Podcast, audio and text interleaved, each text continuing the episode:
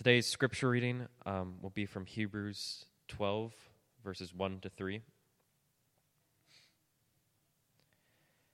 Therefore, since we are surrounded by such a great cloud of witnesses, let us throw off everything that hinders and the sin that so easily entangles. And let us run with perseverance the race marked out for us, fixing our eyes on Jesus, the pioneer and perfecter of faith. For the joy set before him, he endured the cross, scorning its shame, and sat down at the right hand of the throne of God. Consider him who endured such opposition from sinners, so that you will not grow weary and lose heart.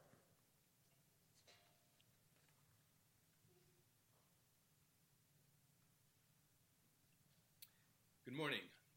I am really glad that we can be with you, or I can be with you this morning. It's not the ideal setting, but I really wanted to finish off the study that we've been doing on faith from Hebrews chapter 11. And though we finished that chapter last week, I feel the conclusion is really in the first three verses of chapter 12. And this is where we really get the application of what chapter 11 is trying to teach us. Now, let me back up just a little bit once again to, to set the stage of this whole letter of Hebrews. Years before this letter was written, the gospel of Christ had come to this group of people, Hebrew people of the Jewish faith. And if we go back to chapter 2 of Hebrews and, and verse 3, we learn there how the gospel came to them. It says, How shall we escape if we ignore so great a salvation? This salvation, which was first announced by the Lord, was confirmed to us by those who heard him. In other words, this gospel was given to this community of Jews by the people who were with Jesus. This is a first hand eyewitness account of the gospel passed on to these people, people who knew and were with Jesus himself. In fact, verse 4 goes on to say, God also testified to it by signs, wonders, and various miracles, and by gifts of the Holy Spirit distributed according to his will. So the gospel of Jesus Christ was brought to these people by the apostles. These people then were the recipients of a powerful presentation of the gospel, and it's apparent that some of this Jewish community had believed. They believed and opened their hearts and received the message of the apostles, received Christ as Lord and Savior. They fully and genuinely embraced it and formed a church. There were others among them, however, who were impressed, intellectually convinced, who actually understood the gospel to some degree who are drawn to it, who are attracted to it, and associated with the church. This would be consistent with what Jesus said when he was teaching about the wheat and the tares uh, growing together, right? You would have believers and non believers in the same community who would be very difficult to separate. Well, there are people who are interested but not genuinely, genuinely, excuse me, converted. Well, this group of people who had come together as a church, began to face persecution, like all of the followers of Jesus at the time. So the ones who had genuinely accepted Christ, who were solid, needed to be encouraged. But the ones who had just accepted the gospel intellectually, but had made no heart commitment, they were getting nervous and were considering stepping away. They, they were in danger then of sliding back into their Judaism. And so throughout this letter, there are repeated calls, though this letter are to the solid believers, there are repeated calls for these others not to step away, not to go back. Uh, for example, in chapter 2, verse 3, 3, he writes, How shall we escape if we ignore such a great salvation? In other words, you've come this far, don't neglect this salvation which was preached by the apostles and confirmed by miracles. That's the first warning he gives. They're warned again in chapter 3, verse 7. Today, if you hear his voice, he says, do not harden your hearts as you did in the rebellion during the time of testing in the wilderness. We talked about that last week, where your ancestors tested, were tested and tried, though for 40 years they saw what I did. Don't be like that hard headed, unbelieving group of Israelites who were stuck in the wilderness for 40 years because of their unbelief. And then verse 12, he says, See to it, brothers and sisters, that none of you has a sinful, unbelieving heart that turns away from the living God. But rather, in verse 14, we share in Christ. We, if we hold our original conviction firmly to the very end. And the most familiar warning comes in chapter 6, verse 4, and you'll remember this. It is impossible for those who have once been enlightened, who have tasted the heavenly gift, who have shared in the Holy Spirit, who have tasted the goodness of the Word of God and the powers of the coming age. Now, I, I want to stop there just a second because this needs to be clarified.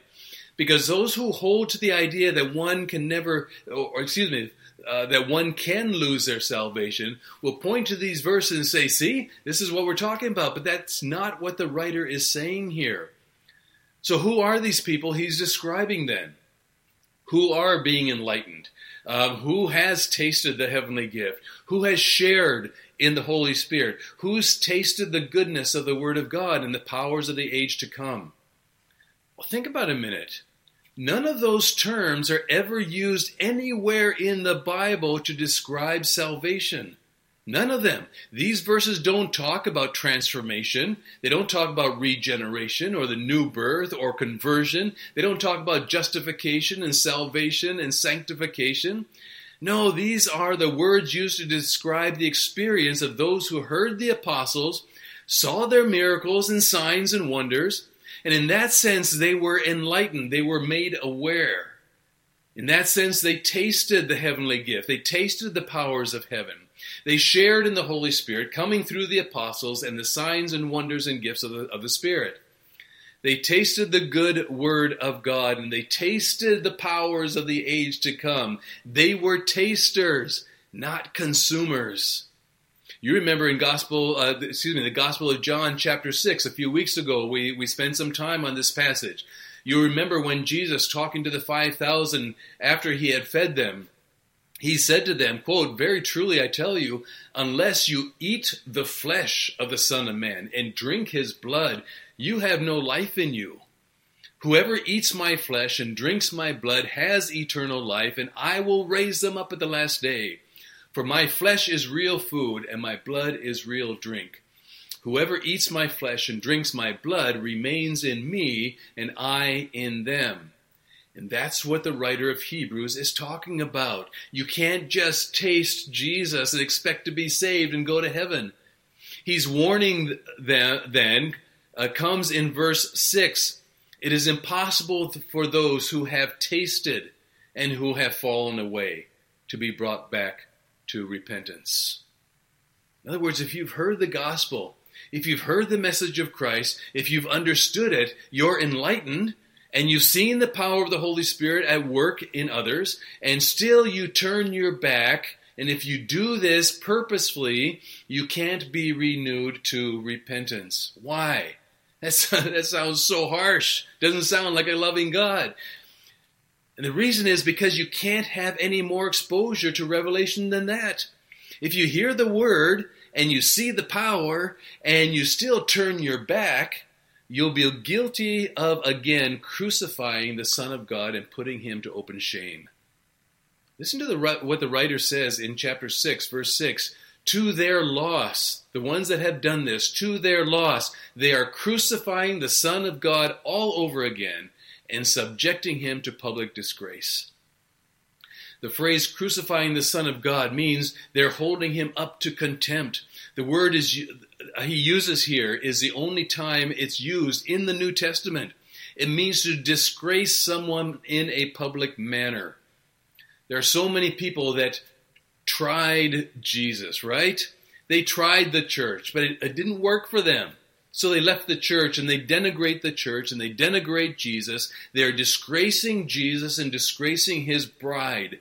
And as the phrase goes, there will be hell to pay, very literally. Jesus accepted the disgrace once for all at the cross. He's not going to do it again.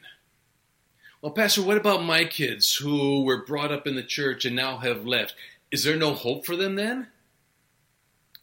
My answer to that that much depends on any true decision they have made for Christ when they were younger.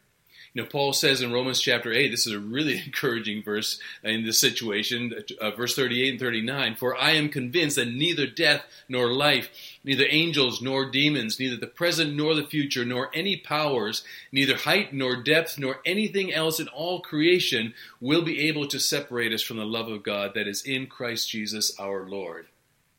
Our children are in the Lord's hands, and we need to continue to pray the, for them. It's God's call, but we cannot give up, give up asking God to draw them back from their decisions when they were younger. Now, there's another strong, strong warning in chapter 10, starting in verse 26.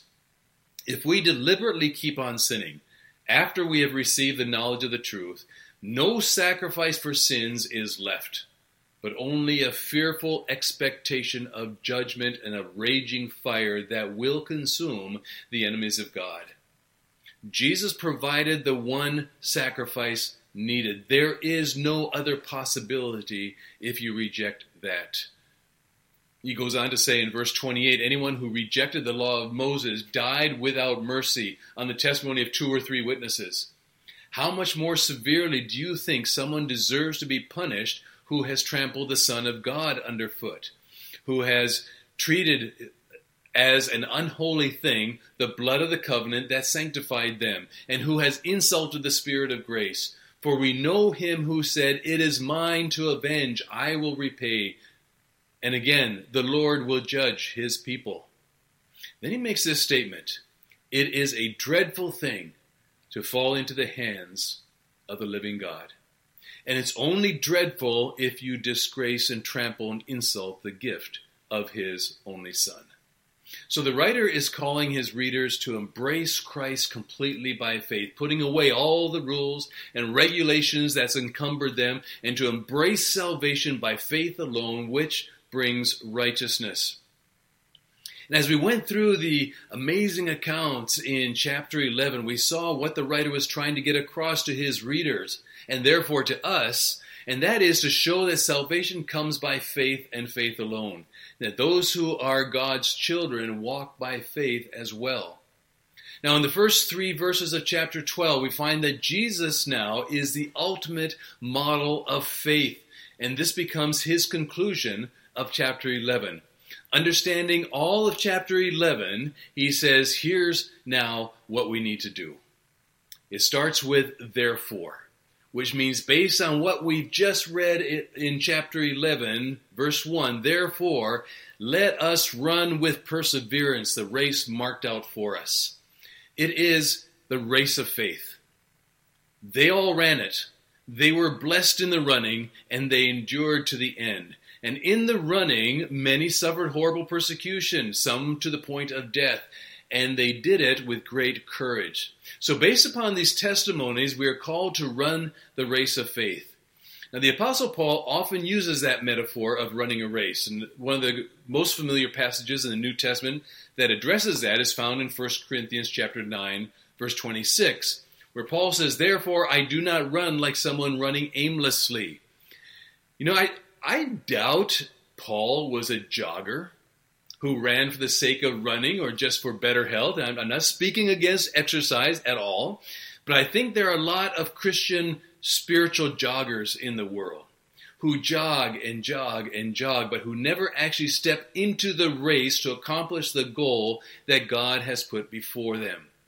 Paul says, I don't run that way. I, I, run with a purpose, and that purpose is Jesus and to accomplish what he has called me to do. In Galatians chapter 5, Paul says to the Galatians, You were running well. Who hindered you? What happened? You stopped.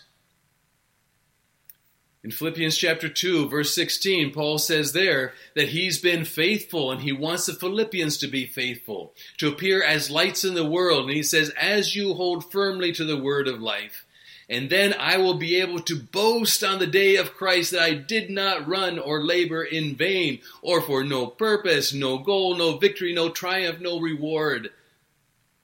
And again in Philippians chapter 3, verse 13, brothers and sisters, I do not consider myself yet to have taken hold of it. But one thing I do, forgetting what is behind and straining towards what is ahead, I press on toward the goal to win the prize for which God has called me heavenward in Christ Jesus. You know, there are some who say you shouldn't be doing things for a prize. And I ask, why not? Well, that, that's, that's wrong, a wrong motive. Really?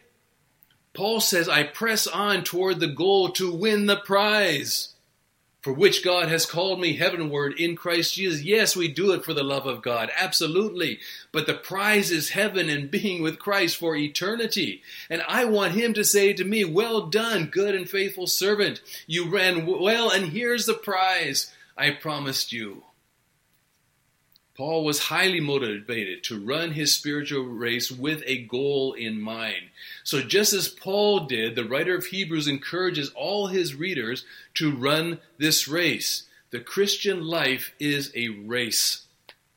Now, let's first look at the event. In verse 1, he says, And let us run with perseverance the race marked out for us. Now, some of those he's writing to were genuinely transformed. We, we talked about that, genuinely born again. And this, this would be a call to them to be faithful in the race and to run with all their might and to run with endurance. Then there were the others who were literally or intellectually convinced about the gospel, but hadn't really even entered the race. They, they were jogging. But he's talking in general to the community of people who have at least outwardly identified with Christ, who make up a church, and he's encouraging them who have not yet entered the race to get into the race. And for those who are in the race to run with all their might. We all need to be encouraged, don't we, to either get into the race or to stay in the race and to run it with all of our might and with all of our strength. A friend of uh, my friend in India who tunes in to our service on Facebook each, each Sunday sent me a quote by J.C. Ryle uh, just last week. And J.C. Ryle says this, it quote, it costs something to be a true Christian. Let that never be forgotten. To be a mere no, nominal Christian and go to church is cheap and easy work. But to hear Christ's voice, follow Christ, believe in Christ, confess Christ requires much self denial. Hmm. Christian life is a race which demands a lot of effort. It's not a sprint, it's not even a middle distance race, it's a marathon that lasts all of our life. And the entrance into the race is the new birth salvation by faith in the perfect and complete work of Christ. And apart from faith in Christ, we're not even in the race, we're on the sidelines. Once we become a believer, we must encourage one another, as a writer is doing here, to run with all of our might, not to jog, not to walk, not to sit down, take a rest, not to fall back. That's what he's getting at in Hebrews chapter 10, verse 24, when, when he told them, And let us consider how we may spur one another on towards love and good deeds, not giving up meeting together, as some are in the habit of doing, but encouraging one another, and all the more as you see the day approaching. Folks, the Holy Spirit is call, calling us to run. A question that we need to ask ourselves from time to time is Are we still running? Or have we slowed down to a jog or perhaps even a walk? Or have we actually sat down to rest? We are in a faith race, a marathon that lasts all of our life. When we're talking about running a race, the assumption is that the runner does whatever they need to do to be in the shape that they need to be in to endure the race to the very end. Now, Amos uh, in the Old Testament, in Amos chapter 6, verse 1 says, Woe to you who are complacent, and to you who feel secure. Folks, when we get complacent and when we feel secure, we're okay, everything seems to be going fine, it's easy to let down our guard. It's easy to relax in our spiritual disciplines. Let us run with perseverance the race marked out for us, Hebrews tells us. The word for per- perseverance that's used means a patient enduring, sustaining, perseverance. The Bible dictionary goes on to say that this word in the New Testament refers to, and I quote, the characteristic of a person who is not swerved from their deliberate purpose and their uh, loyalty to faith and piety by even the greatest trials and sufferings. End quote. There will be obstacles. Yes, there will be problems. We will be weary and we will get tired and, and distracted, but we remain under this challenge and we persevere and we don't give up. You know, there's an expression that's out there that says, let go and let God. You know, from a biblical perspective, I get it. We need to stop trying to control and manipulate and, and then let God do his work in and through us and let God use us to accomplish his will. But in some circles, that expression, I think, can become an easy out or an easy excuse for us. I just let God do it. I'll, I'll, sit back and relax and I'll let go and, and let God. And I'll do that in faith, right? I'll, I'll watch Him do it. Science sounds kind of spiritual, but we're in a warfare. It's a boxing match. Paul uses all these metaphors. It's a wrestling match. It's an agonizing marathon of a race, and we're in it for life and with the power of the Holy Spirit. As Solomon writes in Ecclesiastes 9:10, whatever your hand finds to do it, do it with all your might. Now, secondly, we have encouragement. What is the encouragement in these verses? Well, again, beginning in verse 1, it says, Therefore, since we are surrounded by a great cloud of witnesses, that's the encouragement to run the race because of this cloud of witnesses. Now we need to remove from our minds, listen carefully, we need to remove from our minds the imagery of a stadium. And all these people, all these great heroes of the faith sitting up there in the bleachers cheering us on, saying, Go, go, go, yay! That's not the point. That's not what the author of Hebrews is saying. I've, I've heard it explained that way. So, if that's not the case, what is this cloud of witnesses then? Well, we just met them in chapter 11. It is talking about all those great heroes of the faith. And we have, no doubt, been told that we have all these people witnessing us running the race of life and cheering us on, but that's the wrong concept, a wrong imagery. You know, in a legal court case, if we have a witness at a trial, what's their responsibility? To give testimony to the truth, right? That's what the writer of Hebrews is getting at here. So the question then is to what does this cloud of witnesses give witness? To what do they all give testimony? They are giving witness to or testimony to the life of faith. They are not witnessing us, as in watching us. They are witnesses to the power of faith, to the wisdom of faith, to the righteousness of faith, to the blessings of faith. Every one of them are listed to testify to the fact that the righteous shall live by faith. Therefore, since we are surrounded by such a great cloud of witnesses to the power of faith, let us run the same race of faith. Why? Because the results are worth it. That's what they're telling us. The results are worth it.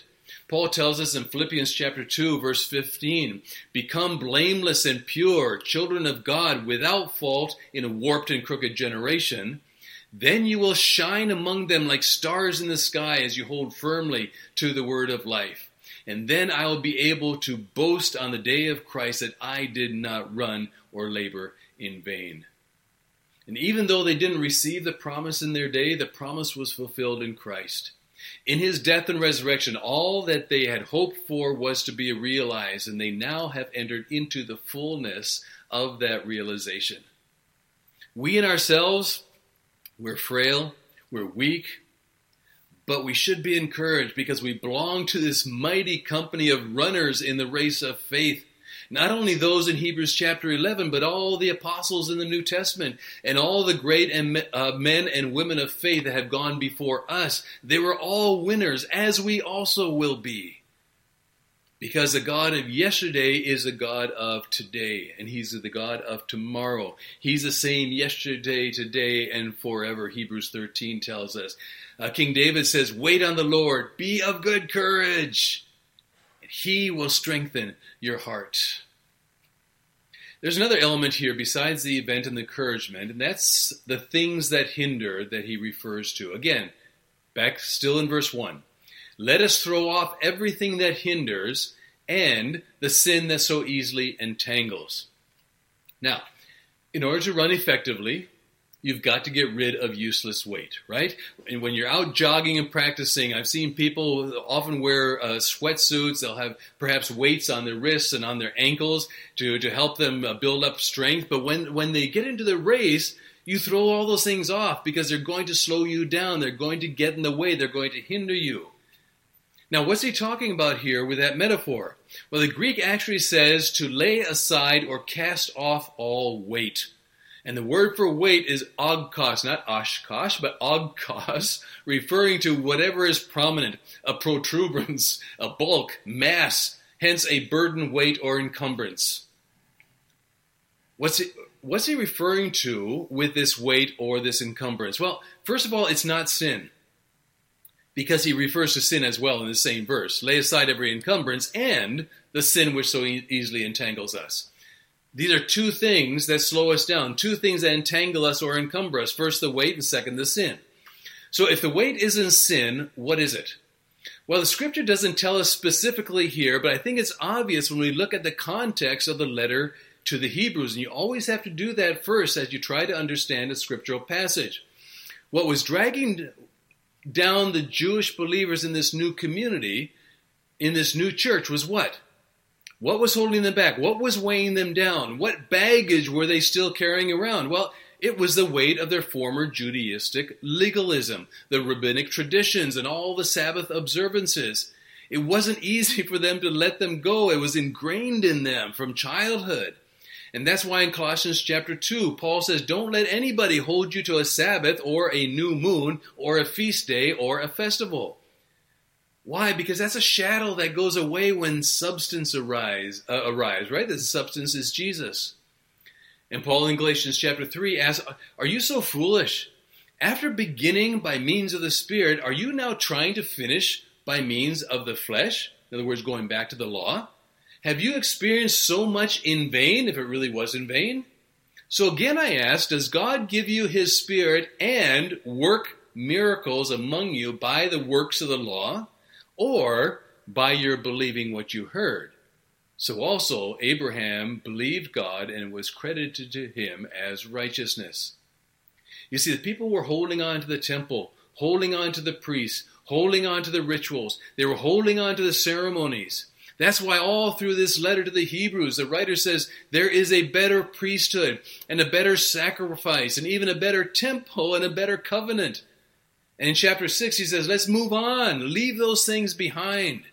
Get away from drinking milk. Start getting into something solid.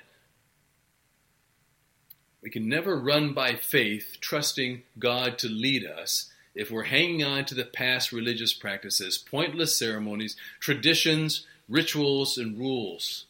Don't get stuck in the past. See what God is doing now and how He wants to do it now. Trust Him.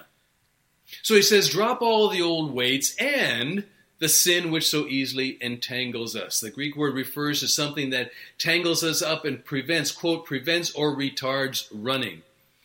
It wasn't too long ago. I was uh, I, I, enjoy watching uh, track and field events on YouTube, and I was watching this one college track meet on YouTube, and it was a, a men's race. A number of times around going around the track. I, I, don't I don't remember what distance it was, but one of the guys was way out ahead. When the last hundred meters, a wind blew up on the field and blew some kind of streamer out on the track as the lead guy was running, and the streamer loosely tangled up around his feet. He didn't trip and fall, but he had to hobble the rest of the way as the rest of the runners passed him by. That's what sin does in our life if we allow a foothold. If we allow sin to remain in our life, it will entangle us and make us useless in God's hands. Peter writes in 1 Peter chapter 2 verse 1, "Therefore rid yourselves of all malice and all deceit and hypocrisy, envy and slander of every kind. Those are sins that entangle. Paul gives us a whole list of things that are attributed to the sinful nature in Galatians 5. He says the acts of the flesh are obvious sexual immorality, impurity, debauchery, idolatry, and witchcraft hatred, discord, jealousy, fits of rage, selfish ambition, dissensions, factions, and envy, drunkenness, orgies, and the like. So, Paul, Peter, and the writers of Hebrews all say, get rid of them. We can't be running the race of faith if we're tangled in sin. One commentator wrote, and I quote, Sin at its heart is always unbelief. You always engage in an act of unbelief when you sin. We all do. Whenever we sin, we believe we will get gratification in a way that God says we won't. So when we sin, we are saying, I don't believe you, God. This is what I want. This is what I will do. I reject what you say about it. You believe the lie, he says, rather than the word of God, so that all sin is, in the end, a, for, a form of unbelief. End quote. Something to ponder. Then we come to the example that the writer of Hebrews wants us to really focus on in verse 2. Fixing our eyes on Jesus, he says, the pioneer and perfecter of faith. For the joy set before him, he endured the cross, scorning its shame, and sat down at the right hand of the throne of God. the course has been set, the weights and hindrances have been stripped off, the race is underway. We have the encouragement of others who've run before us. But beyond all that, there's one example to whom we must look, and that is to Jesus Christ himself. When Paul was encouraging young Timothy as a newly placed pastor, using examples of a soldier and an athlete and a farmer and even a teacher, trying to encourage Timothy to run the race well, after he says all that, he says, Remember Jesus Christ. Remember Jesus Christ. Get your eyes and hearts off of everything else and focus on Jesus. Anyone who runs a race competitively knows that you've got to look straight ahead at the finish line. If you look to the left, a runner is going to pass you on the right.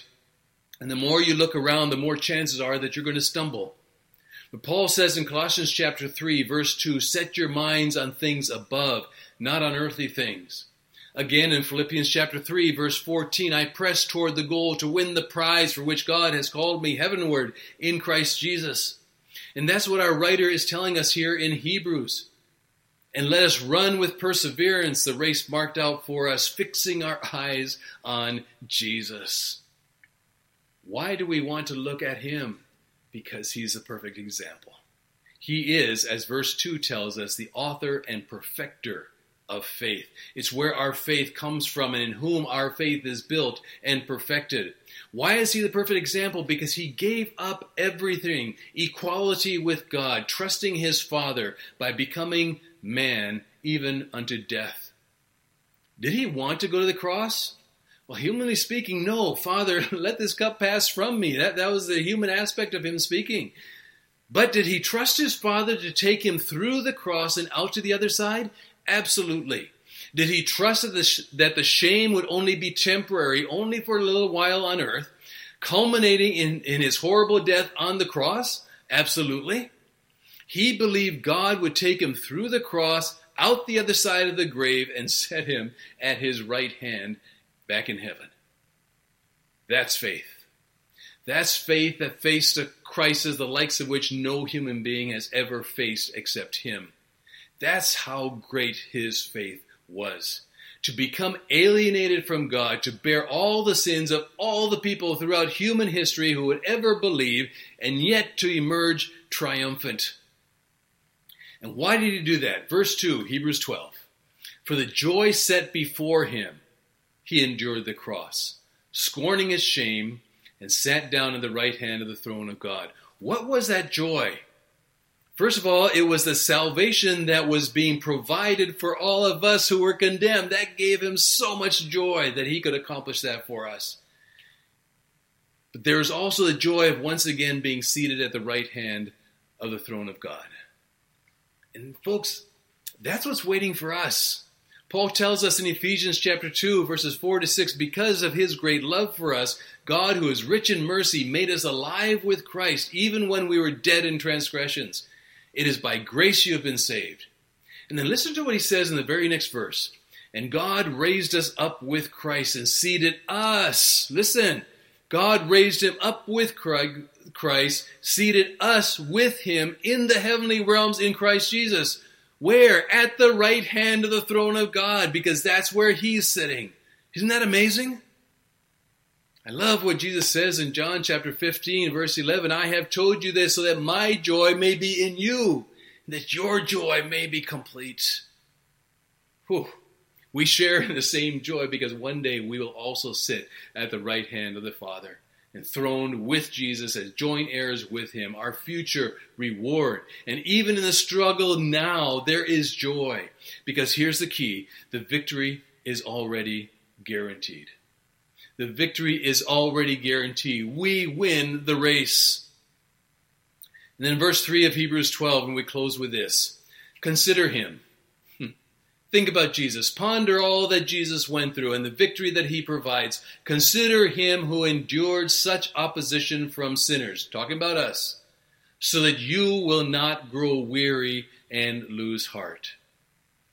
James chapter 1 verse 12 says, Blessed is the one who perseveres under trial, because having stood the test, that person will receive the crown of life that the Lord has promised to those who love him. Folks, when we keep our eyes on Jesus and the ultimate goal, it's so much easier to make all the necessary sacrifices to gain that final eternal reward. Like Abel, like Noah, like Enoch, like Abraham, like Isaac and Jacob and Joseph and like Moses and all the rest of the witnesses. Let us throw off everything that hinders and the sin that so easily entangles, and let us run with per- perseverance a race marked out for us, fixing our eyes on Jesus, the pioneer and perfecter of faith. Let's pray. Our Father in heaven, we want to thank you this morning for being the author and perfecter of our faith. We thank you that you have provided all that we need, that we can have that faith, that we can step out in faith. We can look not only to the examples of the past, and there are so many examples, but that we can look ahead and we can look up and keep our eyes focused on Jesus. Remember Jesus Christ. Focus on Jesus. Take all of our eyes and all of our thoughts and all of our worries off of the things that are all around us and let us get, get, get our eyes and our hearts back focused on Jesus and Jesus only. Father, I pray that you do that new work in us to help us, to give us strength, to make those decisions on a daily basis, to trust you, to follow you, to step out in faith, knowing that you are God. You are the great I am from beginning to end. You never change. And in our faith, it will be credited to, to us as righteousness. And so, Father, we thank you. We pray that you bless throughout this week, that you would guard each one of us, and that you would work in us powerfully. For we ask this in Jesus' name. Amen. Look forward to seeing you in a couple weeks, and we're going to get into Paul's letter to the Colossians, amazing letter to the Colossians. And I'm excited about getting into that with you uh, when when we get back. So the Lord bless you and keep you. Amen.